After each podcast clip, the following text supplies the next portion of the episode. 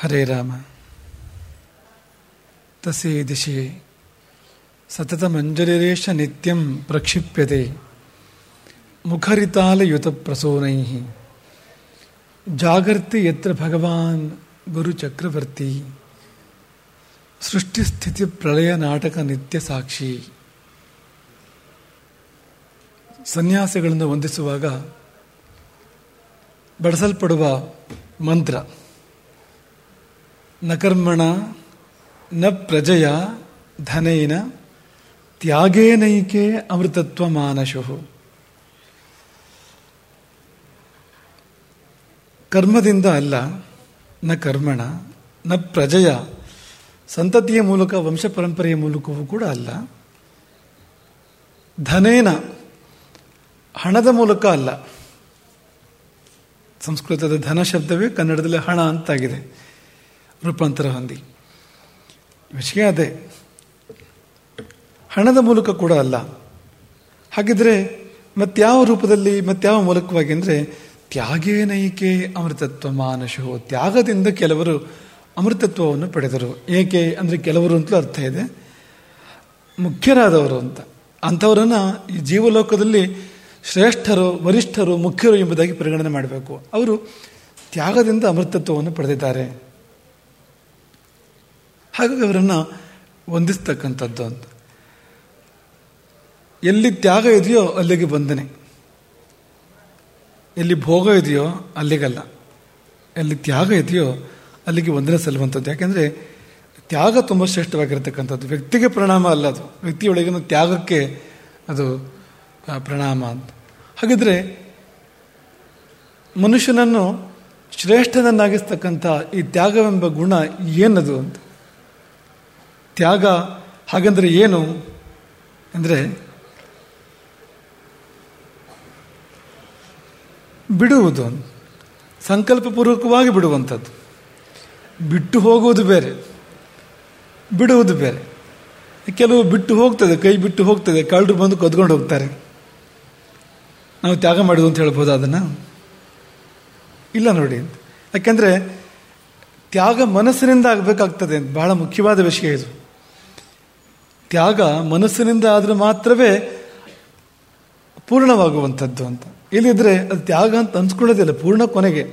ತ್ಯಾಗ ಅಂತ ಅನ್ಸ್ಕೊಳ್ಳೋದೇ ಇಲ್ಲ. ಹಾಗಾಗಿ ಕೆಲವು ಸಾರಿ ಏನಾಗ್ತದೆ ಅಂದರೆ ಜನರ ಕಣ್ಣಿನ ಮುಂದೆ ನಾವು ಏನೋ ಕೊಡ್ತಾ ಇರ್ತೇವೆ, ಮಾಡ್ತಾ ಇರ್ತೇವೆ. ಹಿಂದ್ಗಡೆ ಮನಸ್ಸು ಅದಕ್ಕೆ ಸಂತೋಷಪಟ್ಟು ಆ ಕೆಲಸ ಆಗದೆ ಇದ್ದರೆ ಅದು ಫಲವೇ ಇಲ್ಲ ಅದಕ್ಕೆ. ನಿಷ್ಫಲ, ದುಷ್ಫಲ ಕೂಡ ಹೌದು ಅಂತ. ಅಂಥ ದಾನವನ್ನು ಕೂಡ ರಾಜಸ ದಾನ ಎಂಬುದಾಗಿ ಹೇಳಿದ್ದಾರೆ. ಅದು ಪ್ರಶಸ್ತವಲ್ಲ. ದೀಯತೇಜ ಪರಿಕ್ಲಿಷ್ಟಂ. ಬೇಸರ ಮಾಡ್ಕೊಂಡು ಕೊಡೋದು. ಕಷ್ಟ ಪಟ್ಕೊಂಡು ಕೊಡೋದು. ಕೊಡಬೇಕಲ್ಲ ಅಂತ ಕೊಡೋದು. ತ್ಯಾಗ ಮಾಡಬೇಕಲ್ಲ ಅಂತ ಕ್ಲೇಶ ಪಟ್ಕೊಂಡು ಮಾಡುವಂಥದ್ದು. ಇದು ಸಾತ್ವಿಕ ಅಲ್ಲ, ಶ್ರೇಷ್ಠ ಅಲ್ಲ, ರಾಜಸ. ಇಂಥದ್ದನ್ನು ಮಾಡಕೂಡ್ದು ಎಂಬುದಾಗಿ ಶಾಸ್ತ್ರಗಳು ಹೇಳಿವೆ. ಇಲ್ಲಿಂದ ಆಗಬೇಕು, ಹೃದಯದಿಂದ ಆಗಬೇಕು ಎಂಬುದಾಗಿ ವಿನಿಮಯ ಇದ್ದಲ್ಲಿ ಕೂಡ ತ್ಯಾಗ ಅಂತ ಅನ್ಸ್ಕೊಳ್ಳೋದಿಲ್ಲ. ಈಗ ಅಂಗಡಿಗೆ ಹೋಗ್ತೇವೆ ನಾವು, ಹಣ ಕೊಡ್ತೇವೆ, ಅಕ್ಕಿ ತರ್ತೇವೆ ಅಂತ ಅನ್ಕೊಡಿ ನೀವು. ಅಥವಾ ಯಾವುದೋ ಒಂದು ಸಾಮಗ್ರಿ ಬೇಕಾದಂತ ತರ್ತೇವೆ ನಾವು. ತ್ಯಾಗ ಅಲ್ಲ ಅದು. ಯಾಕೆಂದರೆ ಕೊಟ್ಟು ತೆಗೆದುಕೊಳ್ಳುವಂಥದ್ದಿದೆ ಅಲ್ಲಿ. ಅದು ಯಾಕೆ ತ್ಯಾಗ ಅಲ್ಲ ಅಂದರೆ ನಿರೀಕ್ಷೆ ಇದೆ ಅಂತ. ಪ್ರತಿಫಲಾಪೇಕ್ಷೆ ಇದೆ ಅಲ್ಲಿ ಅಂತ. ಹಾಗಾಗಿ ಎರಡು ಸಂಗತಿ ನಾವು ಮನಸ್ಸಲ್ಲಿ ಇಟ್ಕೊಳ್ಬೇಕು ಅಂತ. ನಮ್ಮ ಮನಸ್ಸಿನಿಂದ ಬರದೇ ಇದ್ದರೆ ಅದು ತ್ಯಾಗ ಅಲ್ಲ. ಕೈಯಿಂದ ಆದರೂ ಸಾಲದದು. ಮನಸ್ಸಿಂದ ಆಗಬೇಕು ಅಂತ. ಇನ್ನೊಂದು, ಪ್ರತಿಫಲಾಪೇಕ್ಷೆ ಇದ್ದು ಮಾಡಬಾರ್ದು. ಪ್ರತಿಫಲಾಪೇಕ್ಷೆ ಇದ್ದು ಮಾಡಿದಾಗ ಅದು ವ್ಯಾಪಾರ ಹೊರತು ತ್ಯಾಗ ಅಲ್ಲ. ವ್ಯಾಪಾರಕ್ಕೂ ತ್ಯಾಗಕ್ಕೂ ವ್ಯತ್ಯಾಸ ಇದೆ ನೋಡಿ ಅಂತ. ಅದು ಬರಲಿ ಅಂತ ಇದನ್ನು ಕೊಡ್ತಾನವನಂತ ಅದಲ್ಲ ಅಂತ.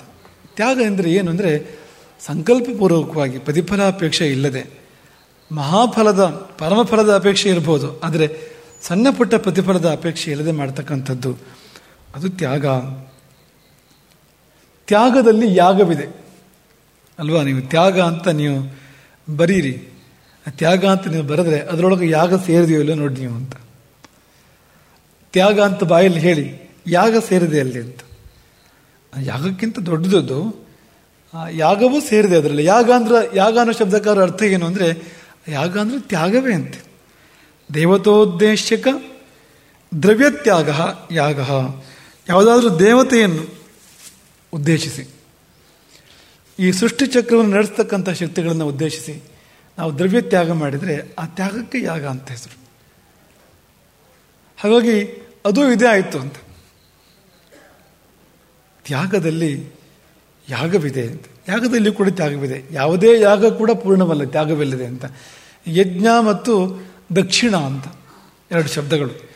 ಯಜ್ಞಸ್ಯ ಪತ್ನಿ ದಕ್ಷಿಣ. ಯಜ್ಞ ಪುರುಷ ಅಂತ ತಗೊಂಡ್ರೆ, ಯಜ್ಞಕ್ಕೆ ಪುರುಷ ಸ್ವರೂಪವನ್ನು ಪರಿಕಲ್ಪನೆ ಮಾಡಿದರೆ ಪತ್ನಿ ದಕ್ಷಿಣ. ಅದಿಲ್ಲದೆ ಯಜ್ಞ ಪೂರ್ಣ ಅಲ್ಲ. ಅರ್ಧಾಂಗಿನಿ ಪತ್ನಿ ಅಂತಂದ್ರೆ ಅದಿಲ್ಲದೆ ಯಜ್ಞ ಪೂರ್ಣ ಅಲ್ಲ. ಹಾಗಾಗಿ ಯಾವುದೇ ಯಜ್ಞದಲ್ಲಿ ಅತ್ಯಂತ ಮುಖ್ಯವಾಗಿರ್ತಕ್ಕಂಥದ್ದು ನಾವು ಮಾಡ್ತಕ್ಕಂಥ ದಾನಮಾನಗಳು ಅಂತ. ಅನ್ನದಾನ ಇರ್ಬೋದು, ವಸ್ತ್ರದಾನ ಇರ್ಬೋದು, ದ್ರವ್ಯದಾನ ಇರ್ಬೋದು, ಸ್ವರ್ಣದಾನ ಇರ್ಬೋದು. ಇವನ್ನೆಲ್ಲ ನಾವು ತ್ಯಾಗ ಮಾಡಿದಾಗಲೇ ಅದು ಯಾಗ ಅಂತ ಅನ್ಸ್ಕೊಳ್ಳುವಂಥದ್ದು. ದೇವತೆಗಳಿಗೂ ಮಾಡಬೇಕು, ಮನುಷ್ಯರಿಗೂ ಮಾಡಬೇಕು, ಪಶು ಪಕ್ಷಿ ಕ್ರಿಮಿಕೀಟಗಳ ಸಲುವಾಗಿ ಕೂಡ ಮಾಡಬೇಕು ಅಂತ. ಹಾಗಿದ್ದಾಗಲೇ ಯಾಗವು ಯಾಗ ಅಂತ ಅನ್ಸ್ಕೊಳ್ಳುವಂಥದ್ದು. ಹಾಗಾಗಿ ತ್ಯಾಗವೆಂಬುದು ದೊಡ್ಡ ಸಂಗತಿ. ಅದರ ಒಂದು ಅಂಶವಾಗಿ, ಅದರ ಒಂದು ಅಂಗವಾಗಿ ಯಾಗ ಕೂಡ ಬರ್ತದೆ ಅಂತ. ಅಷ್ಟು ದೊಡ್ಡ ಸಂಗತಿ ಅದು ಎಂಬುದನ್ನು ನಾವು ಭಾವಿಸಬೇಕು ಅಂತ. ನಿಮಗೇನು ಭಾಳ ಸಂತೋಷ ಆಗುವಂಥದ್ದಲ್ಲ, ಆದರೆ ಅರ್ಥ ಮಾಡ್ಕೊಳ್ಳೇಬೇಕಾಗಿದ್ದು ಅಂಥದ್ದೊಂದು ಸಂಗತಿ ನೆನಪು ಮಾಡ್ತೇವೆ ನಾವು. ಈಗ ಇಷ್ಟಿವಿರಲಿ ಇಲ್ಲದೇ ಇರಲಿ ಕೊನೆಗೊಂದಿದ್ದನ್ನು ಎಲ್ಲವನ್ನು ಬಿಡಲೇಬೇಕಲ್ವ ಅಂತ. ನಾವು ಒಪ್ಕೊಳ್ಳಿ, ಒಪ್ಕೊಳ್ಳದೆ ಇರಲಿ. ಹ್ಞೂ ಅನ್ಲಿ, ಹ್ಞೂ ಅಂದೇ ಇರಲಿ. ನಾವು ಬೇಕು ಅನ್ಲಿ, ಬೇಡ ಅನ್ಲಿ. ಆ ಒಂದು ದಿನ ಪ್ರತಿಯೊಬ್ಬನ ಜೀವನದಲ್ಲಿ ಬರ್ತದೆ. ಯಾವ ದಿನ ಅಂದರೆ ಜೀವನ ಮುಗಿಯುವ ದಿನ ಅಂತ. ಆಗ ಆಗೋದೇನು ಅಂದರೆ ಎಲ್ಲವೂ ಕೈ ಬಿಟ್ಟು ಹೋಗ್ತದೆ ನೋಡಿ. ಈಗ ಆವರೆಗೆ ಸಂಪಾದನೆ ಮಾಡಿದ ಸಂಪತ್ತು. ಮುಂದಕ್ಕಿದೆಯಾ ಅದು? ಅಲ್ಲಿಂದ ಮುಂದಿನ ಕ್ಷಣದಿಂದ ಆ ಸಂಪತ್ತಿಗೂ ಅವನಿಗೂ ಯಾವ ಸಂಬಂಧವೂ ಇಲ್ಲ. ಸ್ವತ್ತುಗಳು ಎಂಥ ಮನೆ ಕಟ್ಟಿದ್ದಾನೆ ನಾಳೆ ಅದೇ ಮನೆ ಮುಂದೆ ನಾಯಿಯಾಗಿ ಹುಟ್ಟಬೋದು ಅವನು.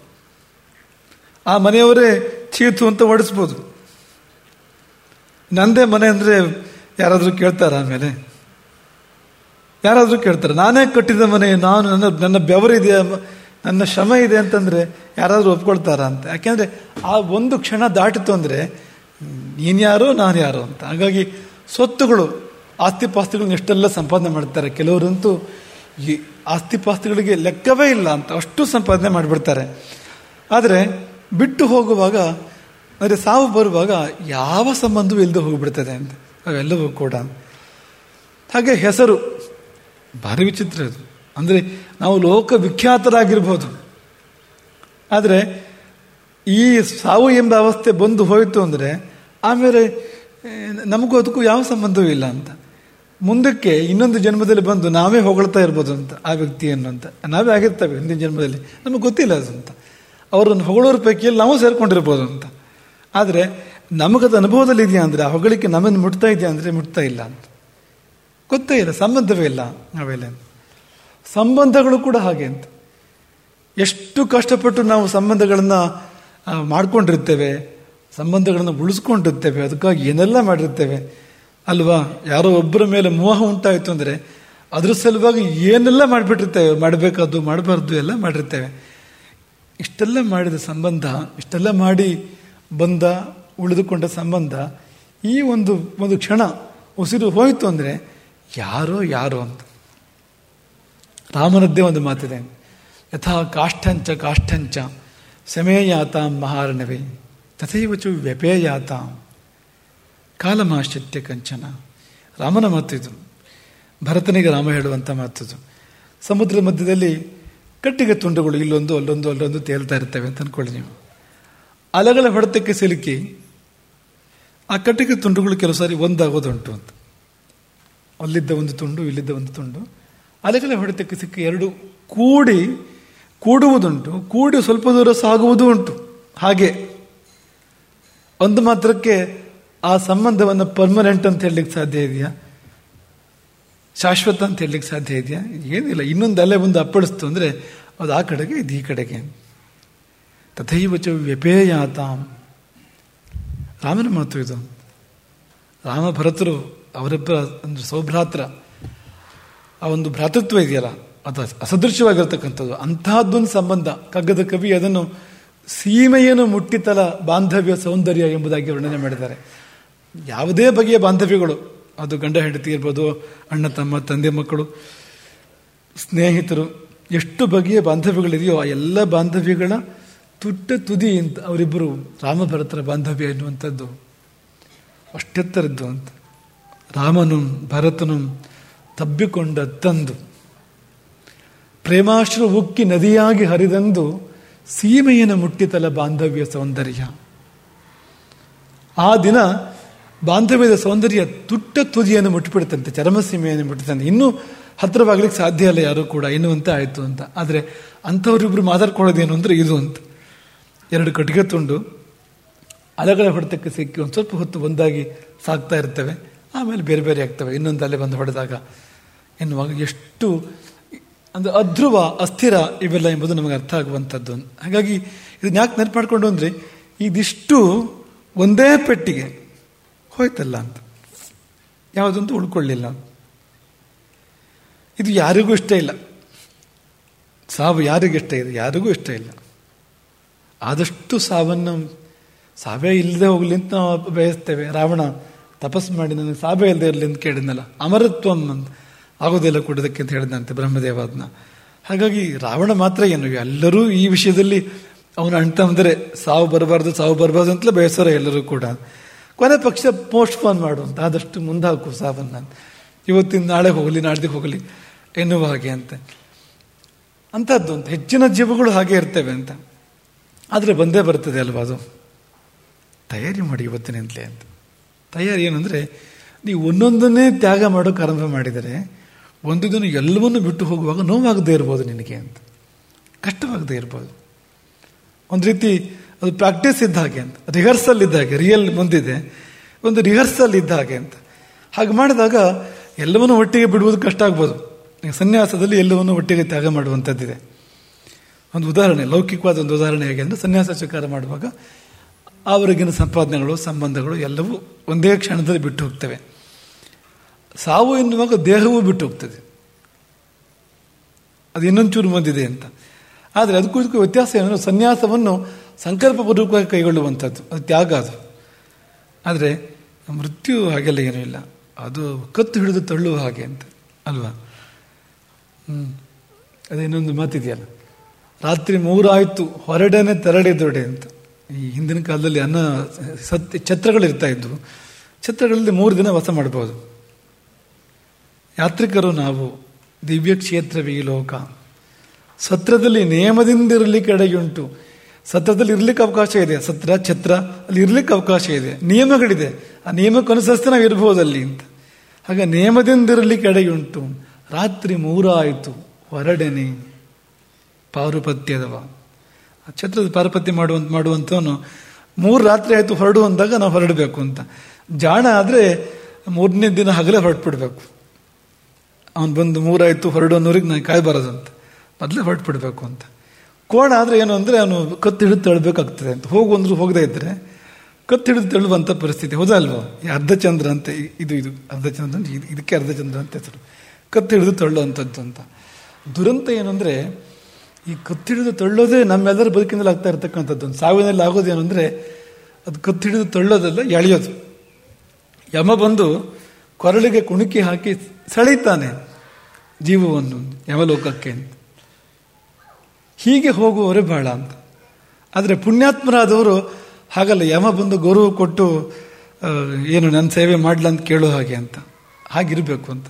ರಾಮನ ಬಗ್ಗೆ ಹೇಳ್ತಾರಲ್ಲ, ರಾಮನ ಉತ್ತರಾಖಂಡದಲ್ಲಿದೆ ಉತ್ತರಕಾಂಡದಲ್ಲಿ ಕಾಲಪುರುಷ ಬಂದು ರಾಮನ ಬಂದು ನಿಂತು ವಿನೀತನಾಗಿ ಪ್ರಾರ್ಥನೆ ಮಾಡಿದ್ದಂತೆ. ಎಷ್ಟು ಸಮಯ ಇಲ್ಲಿ ಇರ್ತೀಯ ಅಂತ ಹೇಳಿದೆಯೋ ಅಷ್ಟು ಸಮಯ ಆಯಿತು ಅಂತ. ಹನ್ನೊಂದು ಸಾವಿರ ವರ್ಷಗಳು ನೀನು ಇಲ್ಲಿಗೆ ಬರುವಾಗ ಹೇಳಿದ ಅವಧಿ, ಅದು ಮುಗಿದಿದೆ. ನನಗೆ ಏನಪ್ಪಣೆ? ಇಲ್ಲೇ ಮುಂದುವರಿಸೋ ಇಚ್ಛೆ ಇದೆಯಾ? ಅಥವಾ ನೀವು ಆ ಕಡೆ ಪ್ರಯಾಣ ಮಾಡಿದ್ರೆ ವ್ಯವಸ್ಥೆ ಮಾಡಬೇಕು ಅದಕ್ಕೆ ಅಂತ ಬಂದು ಪ್ರಾರ್ಥನೆ ಮಾಡಿದ್ದಂತೆ. ಅಂದರೆ ಕಾಲವನ್ನು ಗೆದ್ದವರು ಕಾಲವನ್ನು ಮೀರಿ ನಿಂತವರು ಅವ್ರು ಯಾಕೆ ಈ ಇಂಥ ಕಾಲ ಯಾವ ಕಾಲದಲ್ಲಿ ಅವ್ರು ಇದ್ದಿದ್ದು? ಇದು ಯಾವ ಕಾಲ? ಈಗಲೂ ಯಾಕೆ ಅವ್ರನ್ನ ಗೌರವಿಸ್ತೇವೆ ಅಂದರೆ ಕಾಲಾತೀತರು ಅಂತ. ಕಾಲವು ಅವರ ಕಾಲಾಳು ಅಂತ. ಎಂಥವ್ರು ನೋಡಿ ಅವರು ಅಂತ. ಹೀಗೆ ಬದುಕಬೇಕಾ ಅಂತ. ಕಾಲವನ್ನು ಗೆದ್ದು ಬದುಕುವಂಥದ್ದು. ರಾಮ ಒಂದು ಸ್ವಲ್ಪ ದಿವಸ ಇದ್ದು ಬರ್ತಾನೆ ಅಂತ ಹೇಳಲಿಲ್ಲ. ಇಲ್ಲ, ಅದು ನಿಯಮ ಎಲ್ಲರಿಗೂ ಒಂದೇ. ಹನ್ನೊಂದು ಸಾವಿರ ವರ್ಷ, ಹನ್ನೊಂದು ಸಾವಿರ ವರ್ಷ ಸಮಯ ಮುಗಿತು ಮುಗಿತು, ಬರ್ತೇನಲ್ಲ ಅಂತ. ಹ್ಞೂ ಅಂತ ಇದ್ದಾಗೆ ಹೊರಗಡೆ ವ್ಯವಸ್ಥೆ ಆಗೋಯ್ತಲ್ಲಿ ಅಂತ. ರಾಮ ಒಳಗೆ ಕಾಲಪುರುಷನೊಡನೆ ಮಾತನಾಡುವಾಗ ಅಸ್ತು ಎನ್ನುವ ಸಮಯದಲ್ಲಿ ಹೊರಗಡೆ ದೂರ್ವಾಸರು ಬಂದು ಲಕ್ಷ್ಮಣನಿಗೂ ದೂರ್ವಾಸರಿಗೂ ಒಂದು ಸಂವಾದ ನಡೆದು ಒಳಗೆ ಬಿಡಬೇಕು ಈಗಲೇ ಅಂತ. ಬಿಡುವಂತೆ ಇಲ್ಲ ಲಕ್ಷ್ಮಣ. ಯಾಕೆಂದ್ರೆ ಯಾರಾದರೂ ಒಳಗೆ ಹೋದರೆ ಮೃತ್ಯುದಂಡ ಅವರಿಗೆ. ಆ ರೀತಿ ನಿಯಮ ಇದೆ ಅಲ್ಲಿ. ಲಕ್ಷ್ಮಣ ತಾನೇ ಮೃತ್ಯುದಂಡವನ್ನು ಸ್ವೀಕಾರ ಮಾಡಿ ಒಳಗಡೆ ಬರ್ತಾನೆ. ಅದು ರಾಮನ ದ್ವಾರ. ಲಕ್ಷ್ಮಣ ಹೋದರೆ ರಾಮನು ಕೂಡ ಹೋಗ್ತಾನೆ. ರಾಮ ಇರ್ಲಿಕ್ಕೆ ಸಾಧ್ಯ ಇಲ್ಲ ಅಂತ. ಅದು ಯಾವಾಗ ಅಂದರೆ ರಾಮ ಹೂ ಅಂದ ಮೇಲೆ ಅಂತ, ಒಳಗೆ ಅಂತ ಕಾಲಪುರುಷನಿಗೆ ಹೂ ಅನ್ನ ಹೂ ಹೂ ಅಂತ ಇದ್ದಾಗೆ ಹೊರಗಡೆ ಈ ಈ ಘಟನೆ ಆಯಿತು, ಮುಂದೆ ಸಾಗುವಂಥ ವ್ಯವಸ್ಥೆಗಳಾಗ್ಬಿಟ್ಟು ಅಲ್ಲಿಂದಲಿಗೆ ಅಂತ. ಹಾಗಾಗಿ ನಾವೆಲ್ಲರೂ ರಾತ್ರಿ ಮೂರು ಆಯಿತು. ಮೂರು ರಾತ್ರಿ ಒಂದು ಯಾವುದು? ಬಾಲ್ಯ ಒಂದು ರಾತ್ರಿ, ಯೌವನ ಇನ್ನೊಂದು ರಾತ್ರಿ, ವೃದ್ಧಾಪ್ಯ ಮತ್ತೊಂದು ರಾತ್ರಿ. ರಾತ್ರಿ ಮೂರು ಆಯಿತು, ಹೊರಡೇನೆ. ಅದಾಗ್ತಿದ್ದಾಗೇನೆ ಹೊರಡು ಅಂತ ಕತ್ತಿಗೆ ಕೈ ಹಾಕಿ ಯಮ ಎಳಿತಾನೆ ಅಂತ. ಹಾಗಾಗಿ ಇಂಥದ್ದೊಂದು ಇದ್ದೇ ಇದೆ. ಅಂದು ಎಲ್ಲವನ್ನೂ ಬಿಡಬೇಕಾಗ್ತದೆ. ನಾವು ಒಂದೊಂದೇ ಒಂದೊಂದೇ ತ್ಯಾಗ ಮಾಡ್ತಾ ಬಂದರೆ, ಈಗಿನಿಂದಲೇ ತ್ಯಾಗವನ್ನು ಅಭ್ಯಾಸ ಮಾಡ್ತಾ ಬಂದರೆ, ಮೃತ್ಯು ನಮಗೆ ಕ್ಲೇಶಮಯ ಆಗದೇ ಇರ್ಬೋದು. ಮತ್ತು ಈ ತ್ಯಾಗದ ಪುಣ್ಯ ಇದೆಯಲ್ಲ, ಅದು ಮೃತ್ಯುವನ್ನು ಸುಖಮಯ ಮಾಡ್ಬೋದು. ಬದುಕು ಸುಖಮಯವಾಗುವಂಥದ್ದು ಸುಲಭ, ಆದರೆ ಮೃತ್ಯು ಸುಖಮಯವಾಗುವಂಥದ್ದು ದುರ್ಲಭ ಅಂತ. ಒಂದೇ ಕ್ಷಣದ್ದು ಅದು. ಬದುಕು ಅಂದರೆ ನೂರು ವರ್ಷ ಇರ್ಬೋದು ನಾವು. ಆದರೆ ಸಾವು ಒಂದೇ ಕ್ಷಣ, ಆದರೆ ಒಂದು ಕ್ಷಣ ಆದರೂ ವಿಲಿ ವಿಲಿ ನಾವು ಆ ಸಮಯದಲ್ಲಿ. ಬದುಕಿನಲ್ಲಿ ಏನೆಲ್ಲ ಕಟ್ಕೊಳ್ತೇವೆ ಮಾಡ್ತೇವೆ, ಎಲ್ಲ ಇದೆ ಸಂದರ್ಭಗಳು ಸಾವಿನಲ್ಲಿ ನಮ್ಮ ನಿಯಂತ್ರಣದಲ್ಲಿಲ್ಲ. ಎಂಥ ಶ್ರೀಮಂತ ಇರ್ಬೋದು, ರಾಜ ಇರ್ಬೋದು, ಆದರೆ ಸಾವು ಅವನ ಕೈಯಲ್ಲಿಲ್ಲ ಕಷ್ಟಪಡ್ತಾನೆ ಆಗ ಅಂತ. ಮುಂದೆ ಕತ್ತಲೆ ಕಾಣ್ತದೆ ಅಂತ. ಆದರೆ ತ್ಯಾಗದಲ್ಲಿ ಬದುಕಿದವನಿಗೆ ಮುಂದೆ ಕತ್ತಲೆ ಕಾಣೋದಿಲ್ಲ. ಬೆಳಕು ಕಾಣ್ತದೆ ಅವನಿಗೆ ಅಂತ. ಮತ್ತದು ಅವನಿಗೆ ಉದಾಹರಣೆಗೆ, ಈಗ ನೀವೊಂದು ಕುರ್ಚಿಗೆ ಅಂಟುಕೊಂಡ್ರೆ ಹೇಳಬೇಕು ಅಂದರೆ ನೋವಾಗ್ತದೆ ಅಂತ. ಯಾವುದನ್ನಾರು ನೀವು ಅಂಟಿಸ್ಕೊಂಡ್ರೆ ನಿಮಗೆ, ಅದನ್ನು ತೆಗೆಯುವಾಗ ನೋವಾಗ್ತದೆ ನಿಮಗೆ ಅಂತ. ಅಂಟಿಲ್ಲದೆ ಇದ್ರೆ ನೋವಾಗೋದಿಲ್ಲ ಅಂತ. ತ್ಯಾಗವೆಂಬುದು ಅಂಟನ್ನು ಬಿಡಿಸ್ತದೆ ಅಂತ. ನಮಗೇನಾಗಿದೆ? ಎಲ್ಲದಕ್ಕೂ ನಾವು ಅಂಟ್ಕೊಂಡಿದ್ದೇವೆ ನಾವು. ಪ್ರತಿಯೊಂದಕ್ಕೂ ಅಂಟ್ಕೊಂಡಿದ್ದೇವೆ. ಹಾಗಾಗಿ ಬಿಡುವಾಗ ನೋವಾಗುವಂಥದ್ದು ಅಂತ. ಈ ಅಂಟಿಲ್ಲದೆ ಇರಲಿ ಅದು. ಮನೆ ಇರಲಿ ಮಾರಿರಲಿ ಮಡದಿ ಮಕ್ಕಳಿರಲಿ ಎಲ್ಲವೂ ಇರಲಿ. ಆದರೆ ಅಂಟು ಒಂದು ಇಲ್ಲದೆ ಇದ್ದರೆ ನೋವಿಲ್ಲ. ಸುಖವಾಗಿ ನಾವು ಮುಂದಿನ ಪ್ರಯಾಣವನ್ನು ಮಾಡ್ಬೋದು ಅಂತ. ಅಂಟಿದ್ರೆ ಈಗ ನೀವು ರೈಲ್ವೆ ಸ್ಟೇಷನಲ್ಲೋ ಅಥವಾ ಬಸ್ ಸ್ಟ್ಯಾಂಡಲ್ಲೋ ಕೂತಿರ್ತೀರಿ. ಕೂತಲ್ಲಿ ಅಂಟ್ಕೊಂಡು ಬಿಟ್ರೆ ಬಸ್ ಬಂದಾಗ ಆಗೋದು ಕಷ್ಟ.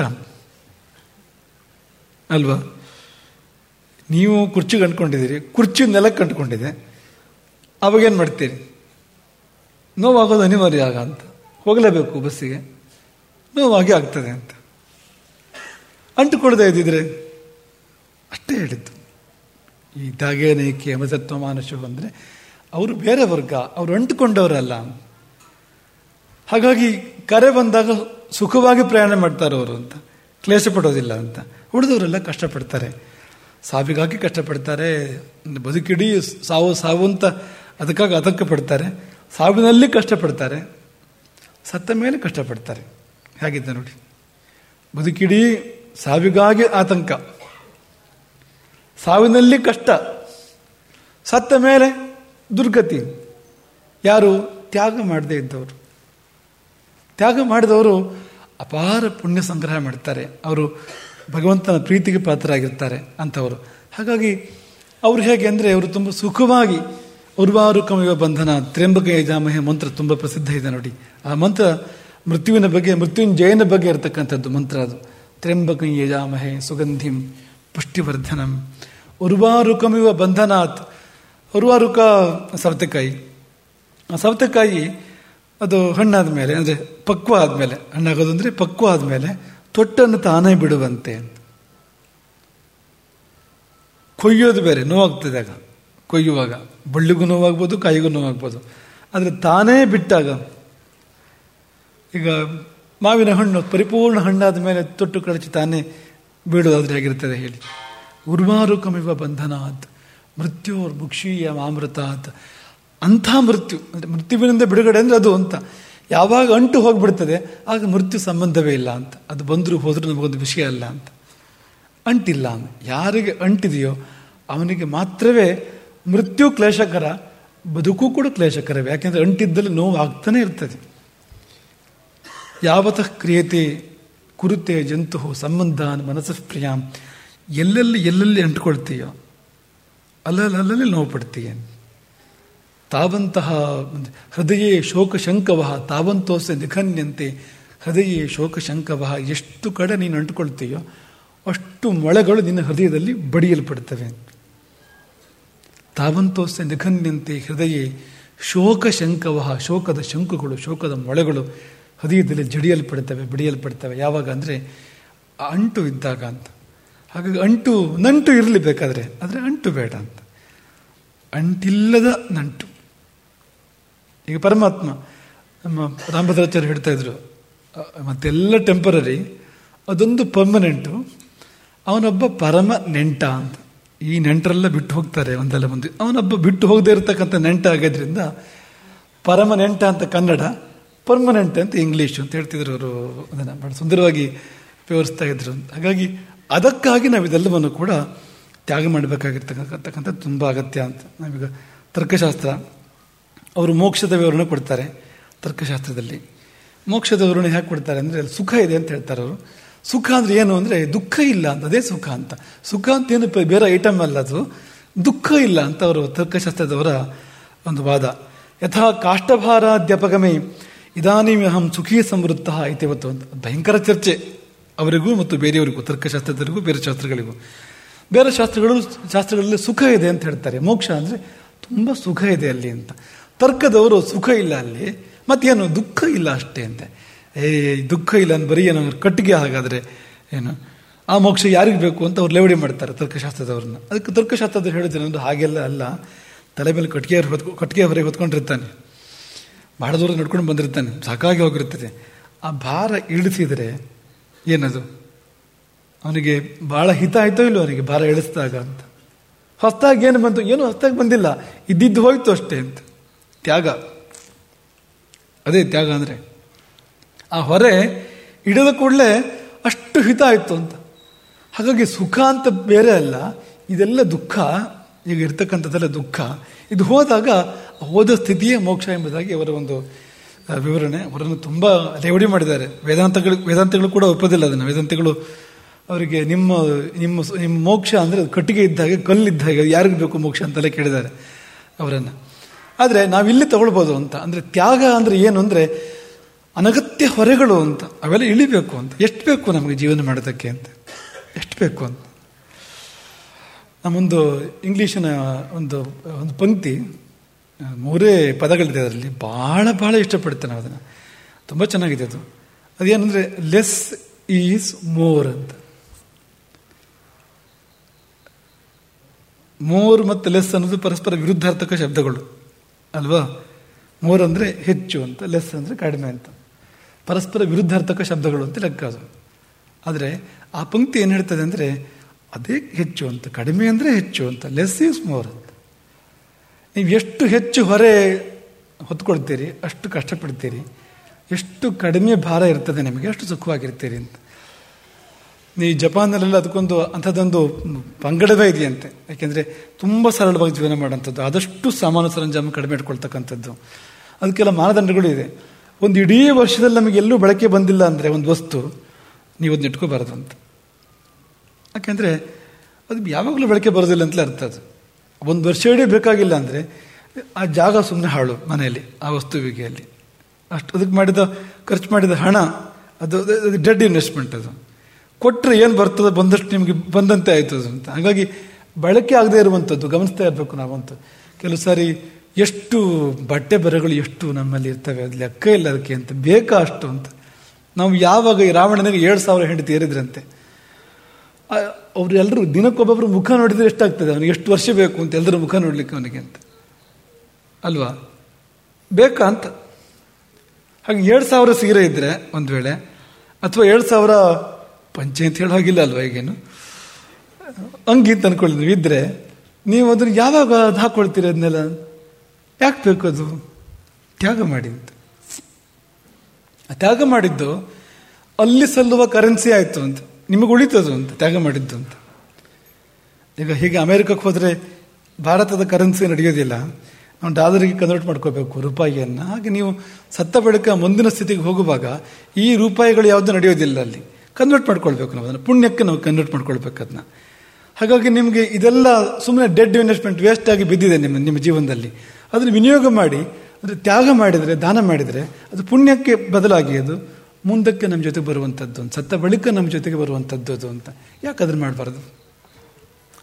ಈಗ ಸಾಯೋವರೆಗಿಂದು ಯೋಚನೆ ಮಾಡ್ತೀರಿ, ಮುಂದಿನ ಪೀಳಿಗೆದು ಯೋಚನೆ ಮಾಡ್ತೀರಿ. ಸತ್ತ ನಂತರದ್ದು ಯಾಕೆ ಯೋಚನೆ ಮಾಡೋದಿಲ್ಲ? ಸತ್ತ ನಂತರದ ಬದುಕಿನ ಬಗ್ಗೆ ಏನಾದರೂ ಮಾಡ್ಕೊಳ್ಬೇಡ, ಇದ್ದಾಗಲೇ ನಾವು ಅಂತ. ಅದೇ ಇದು ಅಂತ.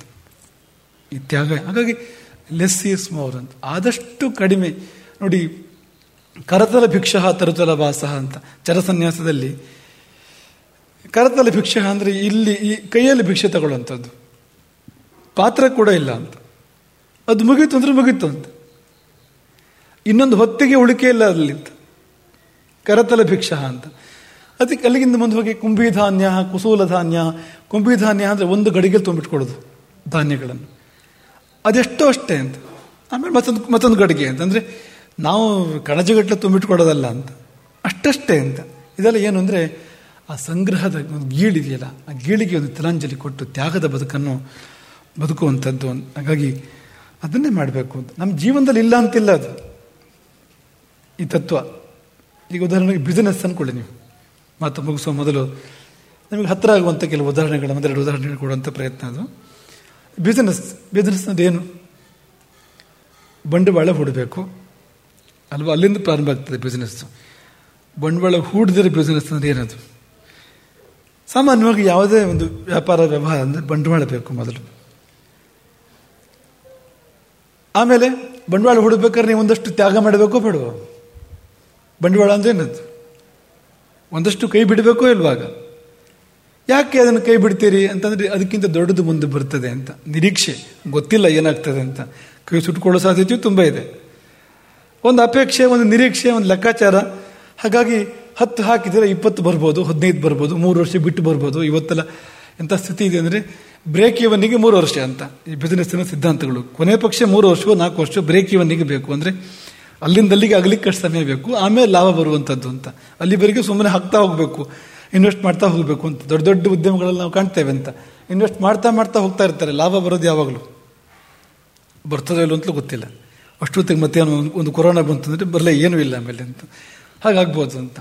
ಹಾಗಾಗಿ ಅದರ ಇಡೀ ತತ್ವ ಏನಂದರೆ, ನೀನು ಅಲ್ಪವನ್ನು ತ್ಯಾಗ ಮಾಡಿ ಮಹತ್ತನ್ನು ಪಡ್ಕೋ ಅಂತ.